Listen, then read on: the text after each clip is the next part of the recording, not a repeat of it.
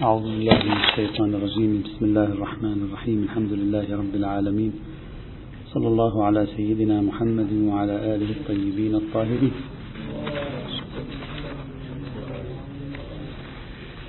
في سياق حديثنا عن موضوع التعليل النصي أو العلة المنصوصة وصل بنا الكلام إلى الترابط والعلاقة بين موضوع العلة المنصوصة وموضوع القياس. وقلنا هل أن العلة المنصوصة هي ليست إلا نمط من القياس أو هي شيء منفصل مخارج للقياس؟ ثم انتقلنا في داخل هذا البحث انتقلنا إلى إشكالية القياس وتأثيرها على الإشكالية المسجلة على القياس وتأثيرها على نفس موضوع العلة المنصوصة. ذكرنا إشكال السيد المرتضى والشيخ الطوسي والتعليق على ما أفاداه. ثم ذكرنا أيضا هذا على المستوى الثبوتي ثم ذكرنا إشكال العلامة الشعراني في المدخل إلى عذب المنهل على المستوى الإثباتي وأيضا علقنا عليه. ما زلنا في هذا القسم من البحث يعني موضوع العلة المنصوصة من زاوية اتصالها وارتباطها بإشكالية القياس. هذا كان الملف الجديد في موضوع العلة المنصوصة. سأضع الآن عنوانا ونحن نستكمل حلقات هذه هذا المحور من البحث. سأضع عنوان حاجة التعليل النصي إلى القياس الشرعي. حاجة التعليل النصي إلى القياس الشرعي. قراءة نقدية فيما قدمه الفخر الرازي. هذا العنوان الذي سنتكلم عنه اليوم ونكمل أيضا حوله. فخر الرازي في كتاب المحصول كالعديد من علماء أصول الفقه السني في بحث القياس استعرض مسألة العلة المنصوصة. هو طبعا يؤمن بالقياس الفخر الرازي مثله مثل سائر فقهاء السنة مشهور السني الذي يؤمن بنظرية القياس ما عنده مشكلة مع القياس. لكن استأنف بحثا قال هل العلة المنصوصة حجة أو ليست بحجة؟ ذكر أدلة المحتجين ذكر إشكالات قدمها هو على أدلة المحتجين واختار أن العلة المنصوصة ليست بحجة. العلامة الحلي في كتابه نهاية الوصول إلى علم الأصول على طريقته في هذا الكتاب. طريقته في هذا الكتاب أنه بيجيب المتون السنية بيذكرها وآخر شيء بيعلق أو في الضمن قد يكتب تعليقا. في هذا البحث هو أتى بمتن المحصول للفخر الرازي. طبعا دون أن يقول للفخر الرازي يعني. لم يقل أنه للفخر الرازي. نفس المتن نفس الكلام كله ذكره كله برمته. وبعدين علق بتعليق سوف نجعل له عنوانا إضافيا. بعد أن ننتهي من الفخر الرازي سنجعل له عنوانا إضافيا. فإذا نحن عندنا متن شوي في توضيح أكثر في متن آه، في كلام العلامة الحلي. وأصله هو في كلام الفخر الرازي. طبعا أصل أصله مبسوط في كتب أهل السنة ليس حتى الفخر الرازي ليس هو في أصل أصل هذه المقاربات التي سنقولها الآن. قبل أن أبدأ لازم نركز جيدا نعرف أن الشيخ العلامة الحلي يؤمن بالعلة المنصوصة. الفخر الرازي لا يؤمن بالعلة المنصوصة. هل يمكنك أن تصدق هذا الكلام؟ هل يمكنك أن تصدق أن فقيها إماميا ينكر القياس من ألفه إلى يائه يؤمن بالعلة المنصوصة وأن فقيها شافعيا أصوليا أشعريا مثل الفخر الرازي يؤمن بالقياس حتى النخاع. ثم بعد ذلك يقول العلة المنصوصة لا قيمة لها ولا اعتبار. تبدو القضية غريبة جدا لكن إذا أوضحنا الفكرة ستتلاشى هذه الغرابة. فخر الرازي لا يريد أن يقول العلة المنصوصة يقول العلة المنصوصة لا قيمة لها. بمعنى لولا نظرية القياس لا قيمة للعلة المنصوصة. يعني الفضل في حجية العلة المنصوصة ليس إلا القياس. ماذا يفعل الفخر الرازي عمليا؟ هو أشبه بشخص يحفر حفرة. يعني هو ليس كذلك لكن أنا أشبهه الآن.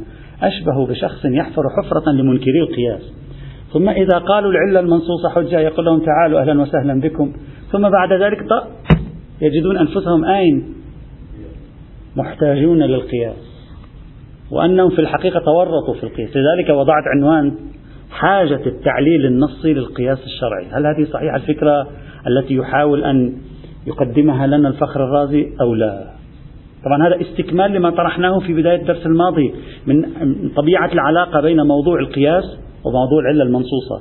هل يمكن لفكرة العلة المنصوصة أن تتحرر من القياس موضوعان اترك حكما أو لا؟ هذا اللي أمس طرحناه الآن سنستكمله في هذا الإطار يطرح الفخر الرازي طبعا يتبعه العلامة الحلي. يطرح أربع نظريات فيما يتعلق بمسألة العلة المنصوصة. أربع نظريات هي عمدة النظريات المطروحة تقريبا إلى القرن الثامن الهجري فيما يتعلق بالعلة المنصوصة بين علماء المسلمين.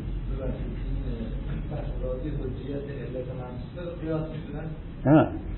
يرهن حجية العلة المنصوصة للقياس. يعني يقول لولا نظرية القياس العلة المنصوصة لا يمكن أن تعطي شيئا. طبعا أكيد أكيد. النظرية الأولى التي يطرحها ما, ما ينسب إلى بعض أهل الظاهر يعني بعض الظاهرية وليس كل الظاهر لأن الظاهرية منقسمون أو من الظاهرية منقسمون في مسألة العلة المنصوصة. ما ينسب إلى بعض أهل الظاهر وهو أن النص على العلة ليس تعبدا بالقياس بها. لاحظ أصلا فكرة العلة المنصوصة صياغتها صياغة قياسية.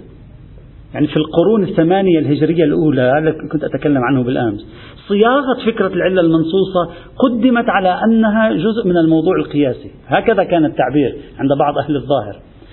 النص على العلة تعبد على القياس بها. ما معنى هذه الكلمة؟ معناها. لما يجي المولى سبحانه وتعالى لما يجي الرسول لما يجي الإمام عليه السلام ويقول حرمت الخمر لإسكار نفس هذا التنصيص على العلة إعلام بحجية القياس منصوص العلة. يعني يسمح لي بالقياس في هذه الدائرة. وإلا لولا أنه يسمح لي بإجراء قواعد القياس لا معنى للتعليل. هذا ما قاله بعض أهل الظاهر. إذا ما قاله الفريق الأول ما قاله بعض أهل الظاهر من أن النص على العلة نفس وجود آه، نصوص تعليلية في الكتاب والسنة هذا إعلام بجوازه إعلام بحجية إعلام بمشروعية العمل بالقياس في دائرة العلل هذه. هذا الرأي الأول. عفوا الرأي الأول ليس إعلاما بالتعبد بالقياس عذرا ليس إعلاما بالتعبد بالقياس الرأي الأول. يعني ما قاله بعض أهل الظاهر مجرد وجود تعليلات في النصوص لا يدل على أن المولى يتعبدني بالقياس يعطي الحجية للقياس في دائرة العلل المنصوصة. لا يتعبدني. رأي ثاني. ما ذهب إليه بعض آخر من أهل الظاهرية وقال به النظام من أئمة المعتزلة وذهب إليه فيما ينسب نسب إلى الفقهاء يعني جمهور عمل الفقهاء. أن النص على العلة كاف في التعبد بالقياس بها. يعني النص على العلة لوحده كاف في إمكانية إجراء القياس حتى لو ما عندي دليل على حجية القياس. بس أنت موضوع حجية القياس.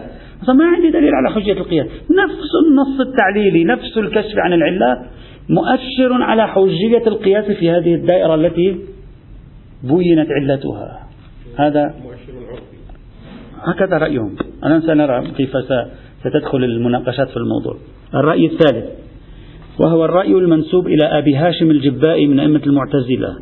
قال يجب القياس بالعلة. يجب القياس بالعلة. دون أن يتكلم عن ورود التعبد الشرعي به. شفتوا الفرق بين الأول والثاني والثالث؟ الأول والثاني ينظران إلى التنصيص العلي من زاوية أنه مؤشر شرعي على التعبد بالقياس العلي. بينما الثالث لا لا ينظر إلى دور النص التعليلي في إعطاء الحجية للقياس في باب العلل المنصوصة. أصلا لا ينظر لا يوجد نص آه، يعطي حجية برأيهم. مباشرة الجبائي يقول يجب القياس عند وجود علة منصوصة. والظاهر أن مراده بحسب ما فهمه الفخر الرازي وآخرون أن هذا الوجوب عقلي. يعني القضية مركبة تركيبا قياسيا برهانيا. ولو بصرف النظر عن موضوع حجية القياس الشرعي تعبدا واعتبارا. يعني بعبارة أخرى أبو هاشم الجبائي كأنما يعتبر أن حجية القياس في باب العلل المنصوصة تأخذ شرعيتها من ذاتها. لا تحتاج إلى أن يجي دليل شرعي يعطيني شرعية القياس في باب العلل المنصوصة. سواء كان هذا الدليل الشرعي كبرى حجية القياس أو كان هذا الدليل الشرعي نفس النص الذي دل على العلة. مثلا لست بحاجة.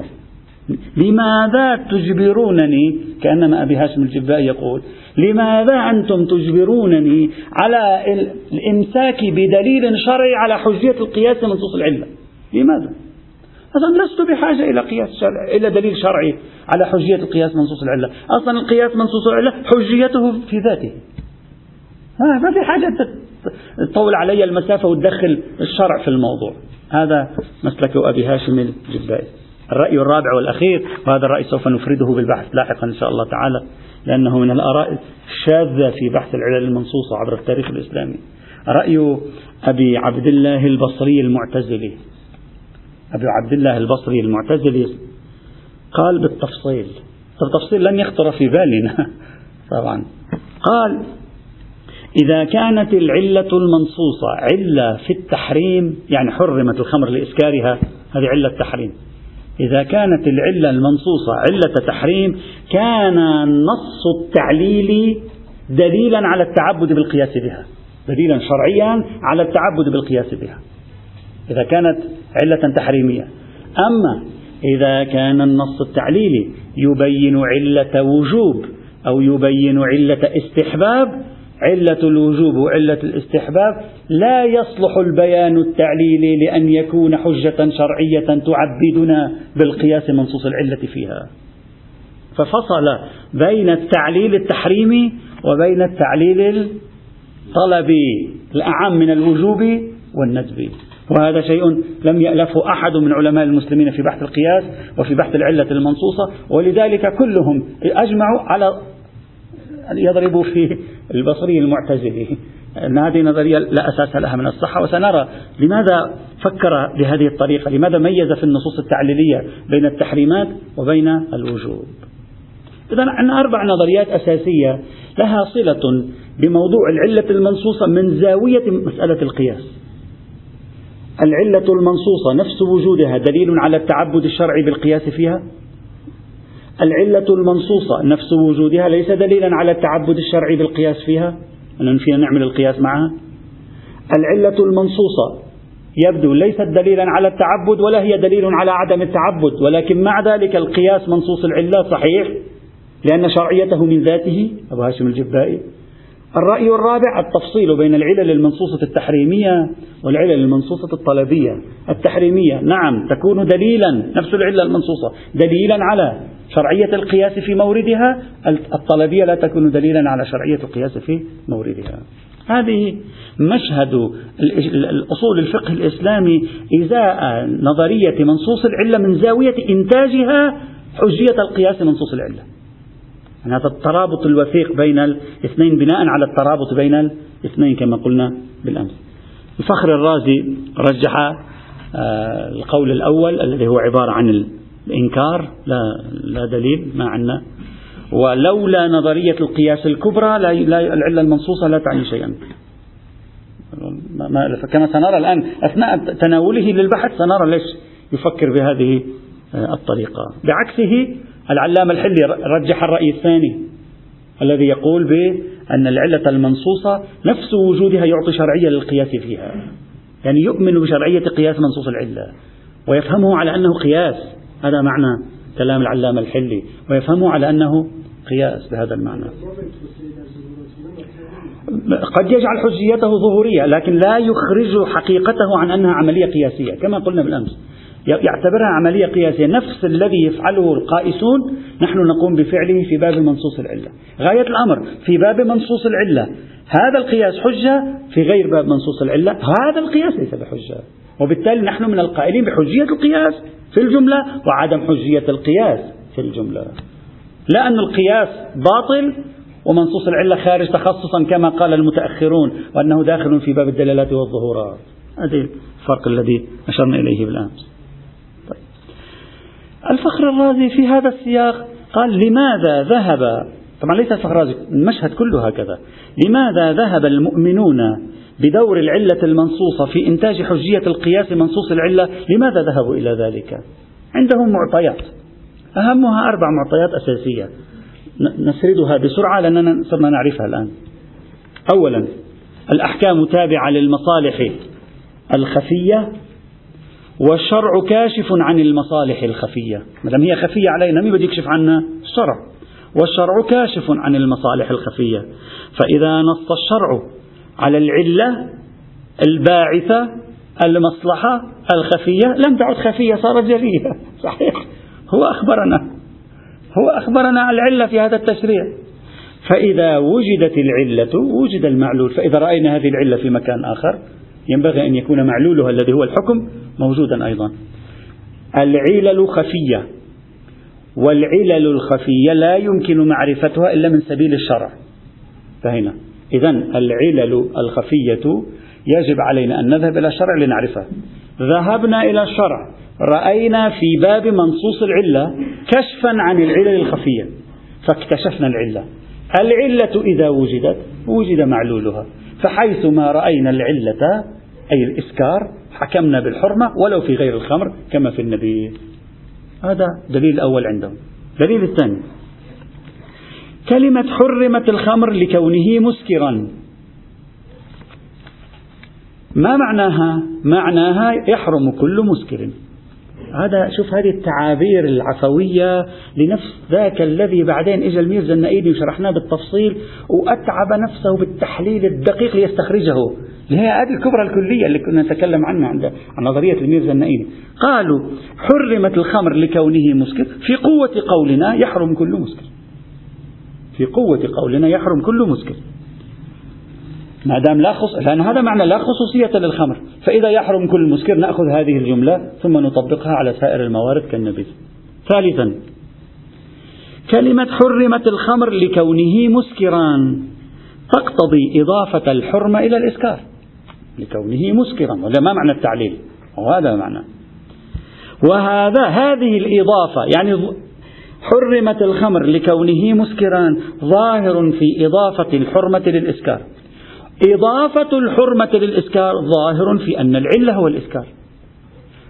العلة هو الإسكار وجب وجود معلولها حيثما كان. أيضا على نفس الوتيرة كل تعابير تشبه بعضها لكنهم قربوها بتقريبات حرمت الخمر لكونه مسكرا ظاهر في أن الحرمة مضافة إلى الإسكار. ظهور الحرمة أنها مضافة إلى الإسكار ينتج ظهورا في العلية علية الإسكار. كون الإسكار هو العلة يستدعي وجود المعلول حيثما وجدت العلة. فيحكم بالحرمة حيثما يكون الإسكار موجودا ولو في غير الخمر. الدليل الرابع والأخير قالوا حرمت الخمر لكونه مسكرا. إما أن تكون العلة هنا هي مطلق الإسكار أو الإسكار الخمري. طبعا ما في حال ثالث. إما أن تكون العلة هي مطلق الإسكار أو العلة هي الإسكار الخمري. يعني الإسكار المندمج بخاصية الخمر. طيب. إذا كانت العلة هي عبارة عن كلي الإسكار ثبت المطلوب. انتهى ولا بدنا إياه نحن. كلي الإسكار موجود في النبيذ نحكم بحرمة النبيذ. انتهت المشكلة.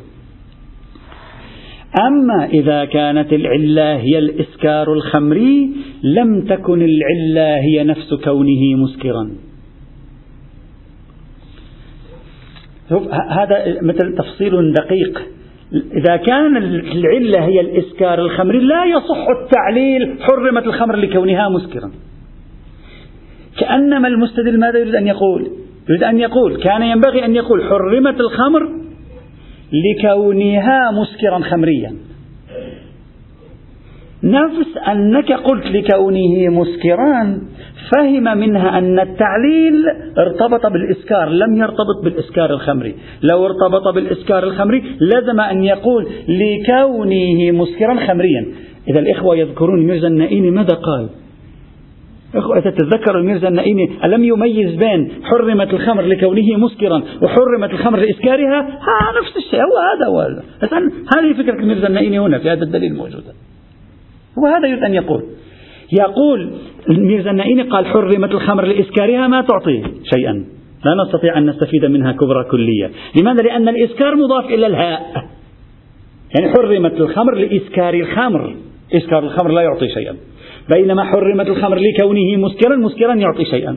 فميز بينهما. هؤلاء يريدون أن يقولوا شيئا من هذا القبيل. قالوا لو كان مراده التعليل بالمسكرية الخمرية أي المندمج ما بين الصفتين لما صح أن تعلل حرمة الخمر بالإسكار. بل كان ينبغي أن تعلل حرمة الخمر بالإسكار الخمري. وحيث إن التعليل في حرمة الخمر لكونه مسكرا هو تعليل بالإسكار إذا ليست الخمرية بالتي لها صلة بالعلة فالعلة هي الإسكار فنأخذ بعمومها. هذا تقريبهم يشبه كثيرا كأنما الذي يخطر في بالهم شيء ما شبيه بالذي خطر فيما بعد في بال ميرزا النائمي. وبناء عليه على هذه الأدلة جميعا نقول قالوا العلة المنصوصة حجة. حجة ما معنى حجة؟ يعني بإمكاننا إعمال القياس في موردها. يعني حج هذه الأدلة الأربعة تثبت حجية القياس في باب العلل المنصوصة. هذه هي أدلتهم الأساسية. علماء أصول الفقه السني في إثبات حجية القياس في باب منصوص العلة. طيب. في مقابل هذه الأدلة الأربعة المشكلة التي تواجه هذه الأدلة الأربعة ما هي؟ ما عندنا مشكلة أصلا تواجه هذه الأدلة الأربعة إلا مشكلة واحدة خصوصية الخمر. احتمال أن الخمر لها خصوصية. احتمال أن المسكر لأنه المسكرية لأنها نزلت في الخمر ثبت التحريم. طبعا ما في مشكلة أخرى. المشكلة التي يخلقها رافضو القياس في باب منصوص العلة مقابل هذا النوع من الأدلة هو التشبث بالخمرية. الصفة هذه ممكن يكون لها دخالة في الموضوع ممكن يكون لها تأثير في الموضوع. ولذلك بدأوا يختلقون ويخترعون بعض المحاولات الاستدلالية لكي يظهروا هذه الصفة أكثر. ما معنى يظهروها؟ يعني يجعلوها احتمالا معقولا. فيربك ذلك إمكانية الاستدلال القياسي في باب منصوص العلة. الآن سنرى كيف فعلوا ذلك احتمال الخصوصية طيب إذا كان قالوا أنت مهما فعلت لا تستطيع أن تلغي الخمرية لكونه مسكرا ممكن يكون لكون الخمر مسكرا صار الخمر حراما. لكون الخمر مسكرا صار حراما. أما لا يعلم أنه إذا كان الخمر مسكرا فهو حرام معنى ذلك إذا كان النبيذ مسكرا فهو حرام. الطرف الذي انتصر للتعليل. ذاك أراد أن يظهر الخصوصية هذا أراد أن يبدد الخصوصية. يقول ما في خصوصية للخمر بس تيجي جملة تعليلية معناتها المعلل الموضوع المعلل لا خصوصية فيه. الموضوع المعلل لا خصوصية فيه. وجاءوا على ذلك بشواهد. الشاهد الأول. قالوا نتخطى بالعرف. العرف هو وسيلتنا للتخطي. يعني ما معنى العرف هو وسيلتنا لإلغاء هذه الخصوصية في الخمر وأنها لا وجود لها إطلاقا. فإنك لو لاحظت العرف سترى أنه يلغي خصوصية المورد عندما يرى التعليل. مثلا مثلا يعطون هم هذا مثالهم. يعطون هذا المثال. لا تأكل هذه الحشيشة لأنها سم. واحد قال لابنه لا تأكل هذه الحشيشة لأنها سم. قال أنت أنظر للعرف. ماذا يفهم العرف؟ يفهم لا تأكل هذه الحش... هذه هذه كلمة هذه خلي تحت سطرها قضية شخصية. هذه يفهم هذه الحشيشة لا يجوز أكلها لأنها سم فإذا في حشيشة مثلها فينا ناكلها إذا راح أكل حشيشة مثلها وقال لأبوه أنا والله أنت لي هذه الحشيشة. والسمية هذه التي أنت تتكلم عنها أنا احتملت خصوصية هذه الحشيشة. فلذلك هذه الحشيشة ذهبت فلا أستطيع التمسك بتعليل السمية مثلا. ويضحك عليه الناس. يقول نستعين لرفع هذه الاحتمالات بين قوسين من عندي هذه الوسواسية الطلبجية هذه الاحتمالات الوسواسية التي تخترعونها نستعين بالعرف. كيف؟ هكذا. روح للعرف وأعطيهم أمثلة. شوف العرف ماذا يقول لك. إذا يجي يقول لك كما تقول أنت أنا أنا أنا أنا أعتذر علنا أمام الناس. ما يقول لك العرف هكذا. فإذا الغوا لنا هذه الخصوصية. بس يجي تعليل العرف مباشرة يرى كلية العلة. خلاص هذه الاحتمالات الثبوتية ضيعتوا لنا وقتنا فيها. هذا واحد من أهم تعليلات محاولات المنتصرين للقياس منصوص العلة لكي يتحرروا من فكرة الخصوصية اللي دائما خصومهم يقول ها ما في احتمال خصوصية الخمر تكون مأخوذة. ما في خصوصية الخمر هنا مأخوذة عند العرف أصلا. اللطيف هنا أن الفخر الرازي لا يقبل بهذا الكلام. فخر الرازي يقول هذا الكلام في المثال الذي أعطيتموه مثال موهم. الأمثلة تقرب وتباعد. وأكبر خطر في باب البحوث العلمية الأمثلة. أحيانا الإنسان يقع أسير المثال. كيف قال هذا المثال قرينته معه. قرينته ما هي؟ الإشفاق الحرص من الأب. يعني هذه القرينة السياقية الحالية أن المتكلم أب والمتكلم معه هو عبارة عن ابن ويقول له يا ابني لا تشرب تأخذ هذه الحشيشة لأنها سم ها؟ هذا السياق الحالي للمتكلم وموقعه موقع الأب يفهمنا أن هذا الأب لا ليس عنده خصوصية لهذه الحشيشة إنما يريد أن يحمي ابنه من الضرر. ولذلك نحن ذهننا العرفي تحرر من عنوان هذه الحشيشة. ولولا ذلك ما تحرر. هكذا يقول فخر الرازي.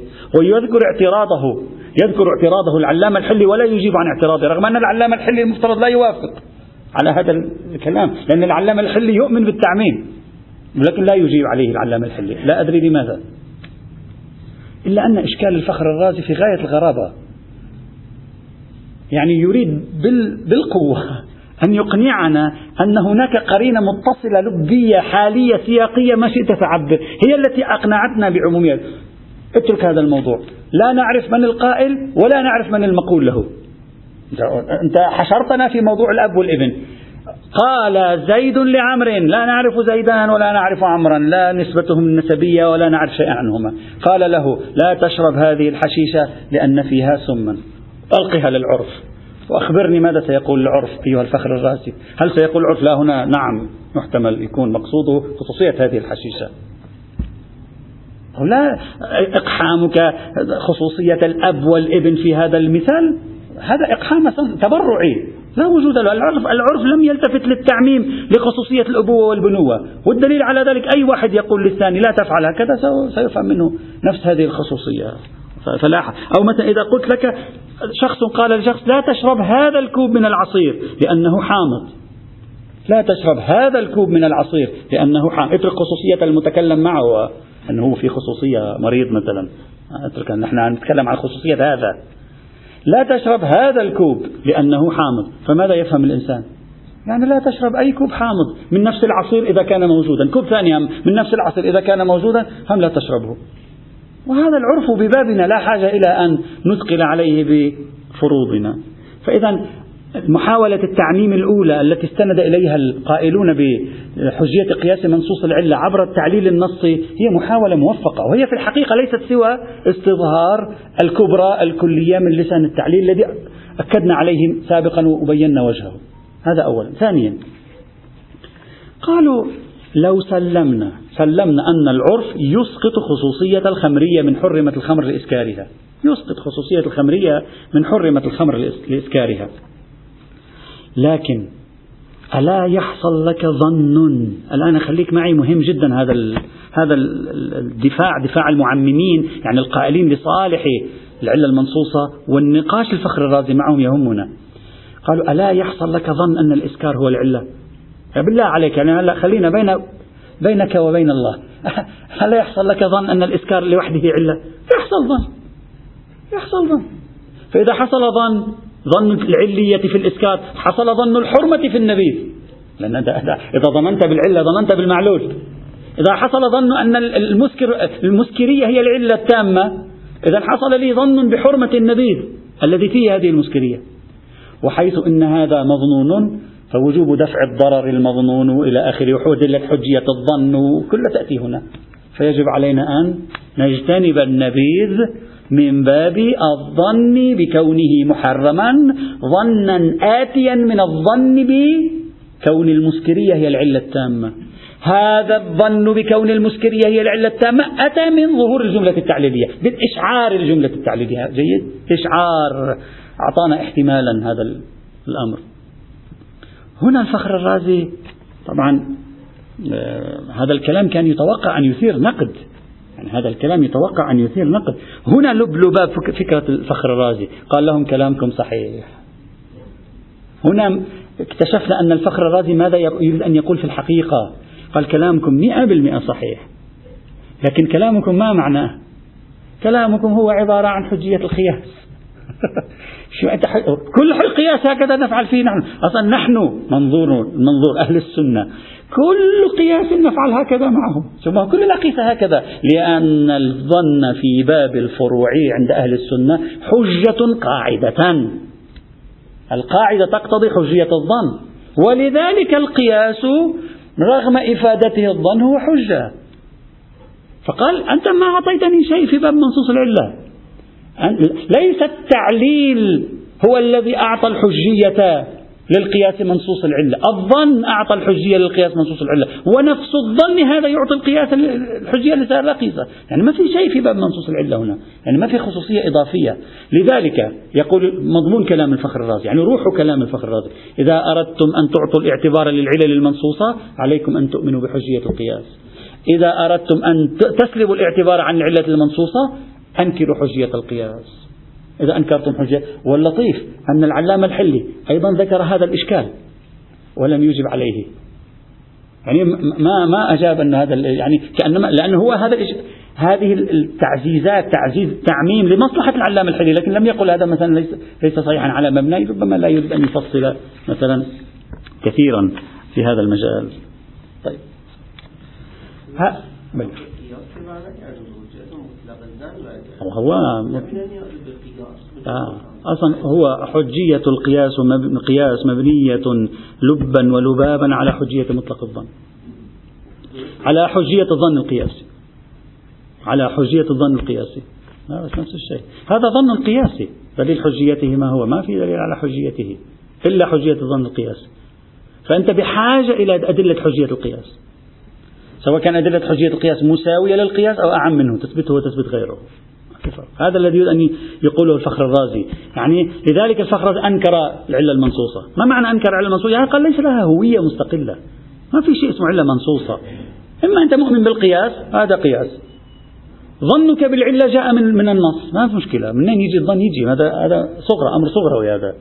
الكبرى القاعدة هنا هي القياس. ما في شيء آخر. هذا ما يريده ثالثا الدفاع الثالث للقائلين بالتعميم لمصلحة منصوص العلة قالوا سلمنا أن إلغاء هذا القيد غير ظاهر تنازلنا عن المحاولة الأولى اللي هي العرف والمحاولة الثانية اللي هي الظن. نروح إلى محاولة ثالثة.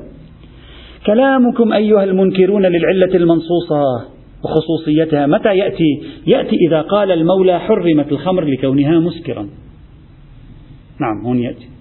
أما لو قال المولى علة حرمة الخمر هي الإسكار لا يأتي كلامكم. ينتفي ذلك الاحتمال. شو الفرق بين الاثنين؟ هو هذه التفرقات بين الشيء بين, بين الشيء وملازمه هو الذي يشوه ذهننا العرفي. فسامحوني على أننا مضطرين نطرح القضايا رغم أنها ستترك أثرا سلبيا في تشويه طريقة تعاملنا العرفي مع الجمل التعليلية. لأنها سيجعل الإنسان يفصل الأشياء وكأنه يتعامل كما قلنا تعامل مع القضايا في باب المنطق وليس تعاملا مع الجمل في باب اللغة كما ميزنا سابقا في هذا الموضوع. ماذا يقول أن يقول؟ يقول الأولى حرمت الخمر لكونه مسكرا. حرمت الخمر لكونه مسكرا نعم ممكن أن تتناقشوا فيها لكن علة حرمة الخمر هي الإسكار. فيكم تناقشوا فيها؟ ما فيكم تناقشوا فيها. هو صريحة يعني هذه. علة حرمة الخمر الإسكار. لم يقل علة حرمة الخمر الإسكار الخمري. هذه واضحة. لا, لا مجال لشخص يناقش في أن جملة علة حرمة الخمر هي الإسكار في أن الإسكار هو العلة التامة المنحصرة. يعني هذا واضحة. فإذا أشكلتم علينا في الجمل التعليلية فأنتم في الحقيقة تشكلون بإحتمال الخصوصية في المورد في بعض الجمل التعليلية. أما في بعض آخر من الجمل التعليلية لا يأتي كلامكم. يعني هذا الدفاع الثالث تراجع قليلا إلى الوراء. وقبل بورود الإشكال أي إشكال احتمال الخصوصية في بعض الصيغ التعليلية ولكنه أراد أن يحمي بعض الصيغ التعليلية الأخرى. الفخر الرازي هنا ثار ثائرته قال لهم هذا شو؟ نحن جئتمونا بمثالين لا علاقة لهما ببحثنا. ما لهم علاقة ببحثنا المثالين هذين. كيف ما علاقة قال هذا المثال الثاني نحن نوافق معكم على أن علة حرمة الخمر هي الإسكار لو إجت رواية هكذا نوافق معكم لكن هذا ما علاقته بالقياس. نحن نتكلم عن قياس منصوص العلة.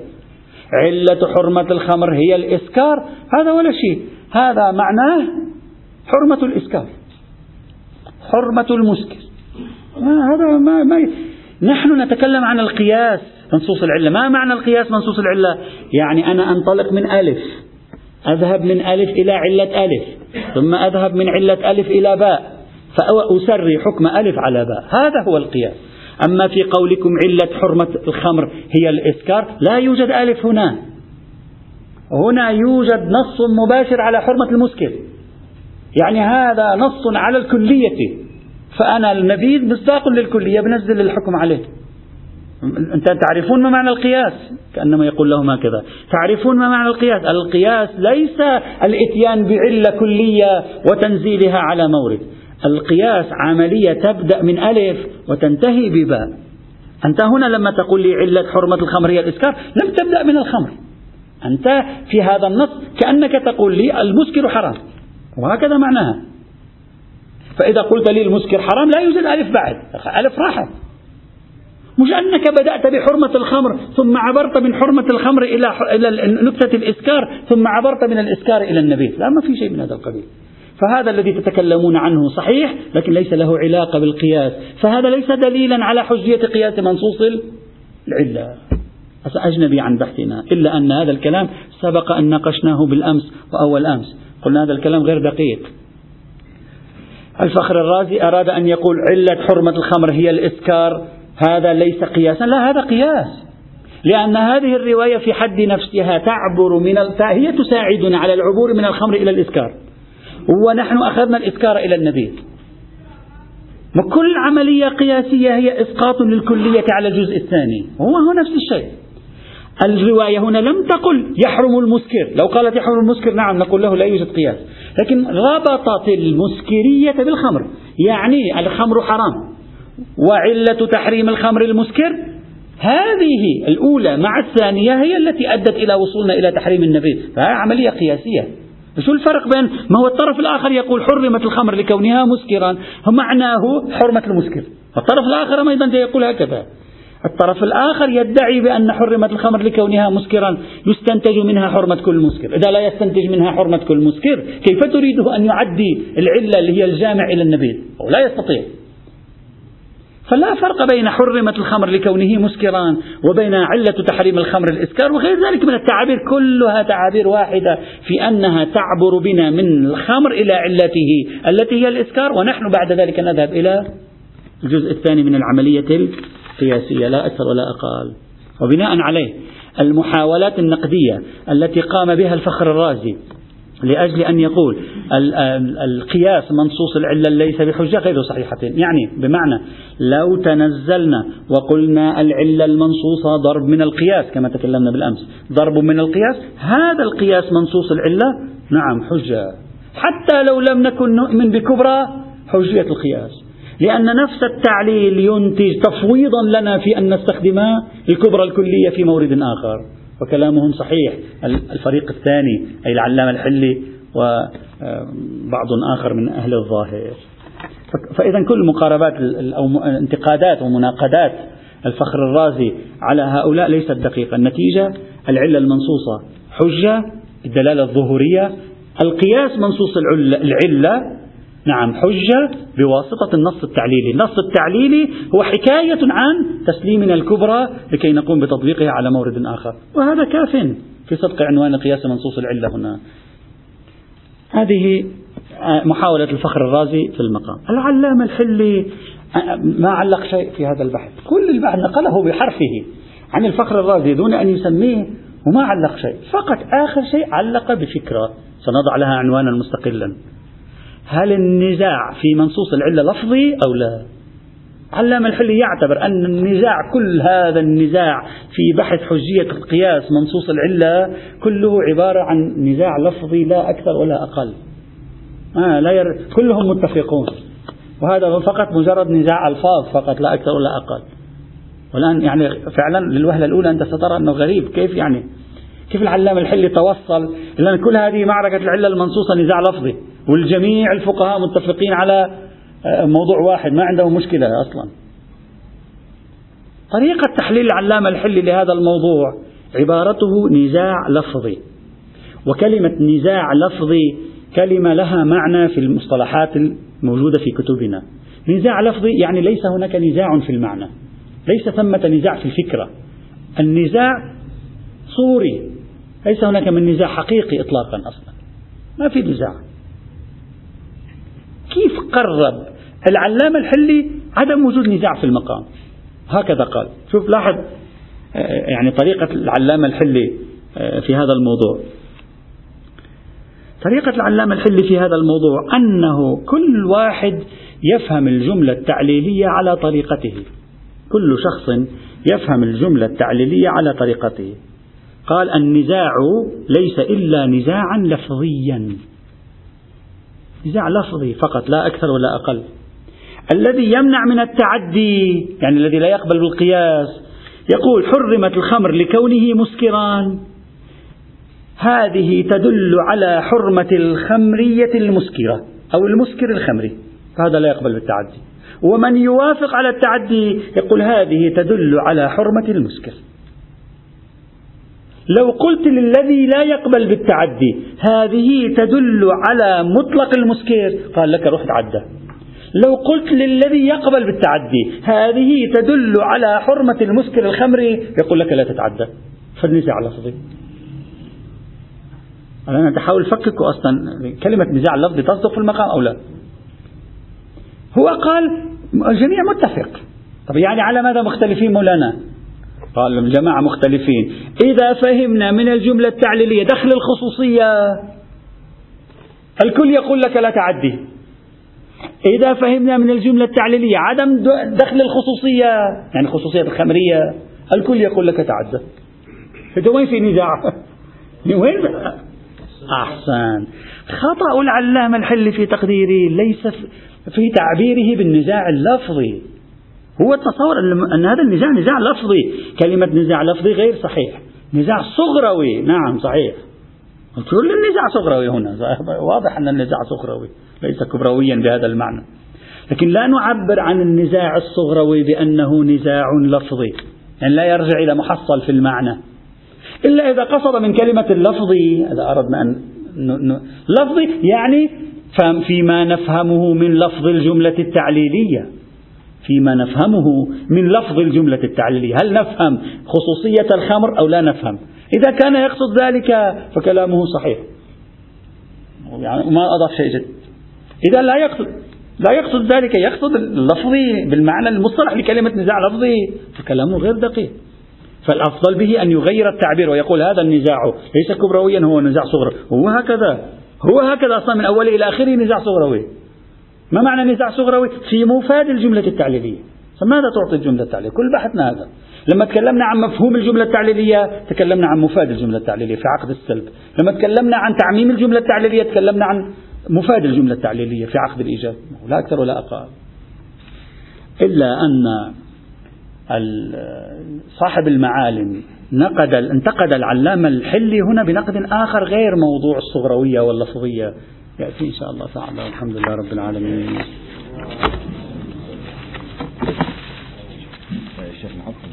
بالنسبة للنظرية